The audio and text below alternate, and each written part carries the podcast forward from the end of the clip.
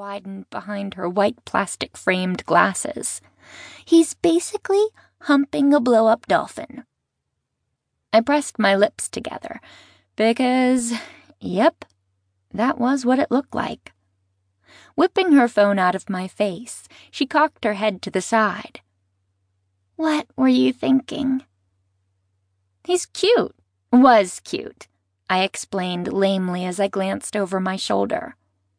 Luckily, no one else was within hearing range, and I didn't have sex with him. She rolled dark brown eyes. Your mouth was on his mouth, and his hands. All right. I threw up my hands, warding off whatever else she was about to say. I get it. Hooking up with Cody was a mistake. Trust me, I know. I'm trying to erase all of that from my memory, and you're not helping.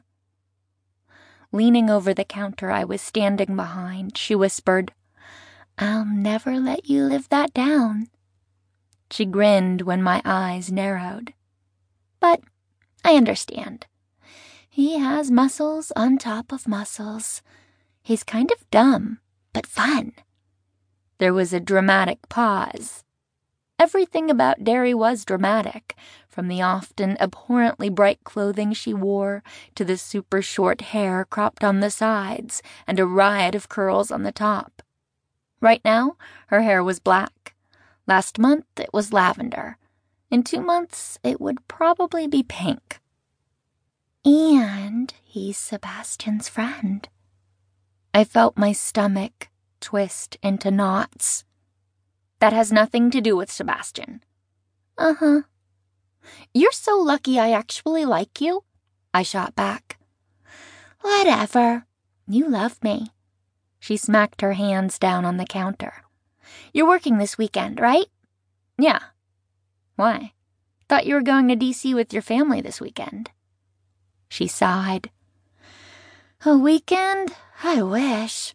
We're going to D.C. for the whole week. We leave tomorrow morning. Mom can't wait. I swear she actually has an itinerary for us, like which museums she wants to visit, the expected time in each one, and when we will have our lunches and dinners. My lips twitched. Her mom was ridiculously organized, down to labeled baskets for gloves and scarves. The museums will be fun. Of course you think that. You're a nerd. No point in denying that. It's true. And I had no problem admitting it. I wanted to go to college and study anthropology.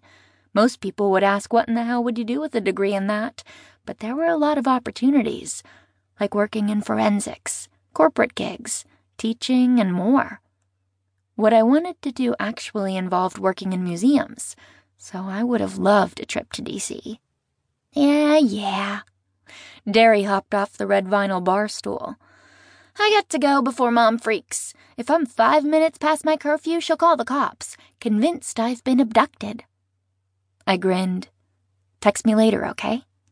Will do. Waving goodbye, I grabbed the damp rag and ran it along the narrow countertop. Pots clanged together, echoing out from the kitchen, signaling it was close to shutting down for the night. I could not wait to get home, shower off the scent of fried chicken tenders and burnt tomato soup, and finish reading the latest drama surrounding Fair and the Fay Courts. Then I was moving on to that sexy contemporary read I'd seen people talking about in the Facebook book club I lurked in. Something about royals and hot brothers. 5 of them. Sign me up for that. I swore half the money I made waitressing at Joanna's went to buying books instead of filling my savings account, but I couldn't help myself. After wiping around the napkin dispensers, I lifted my chin and blew a strand of brown hair that had escaped my bun out of my face as the bell above the door rang, and a slight figure stepped inside. I dropped the lemony-scented rag with surprise. A breeze could have knocked me flat on my face. For the most part, the only time anyone under the age of 60 came into Joanna's was on Friday nights after the football games, and sometimes Saturday evenings during the summer. Definitely not on Thursday nights.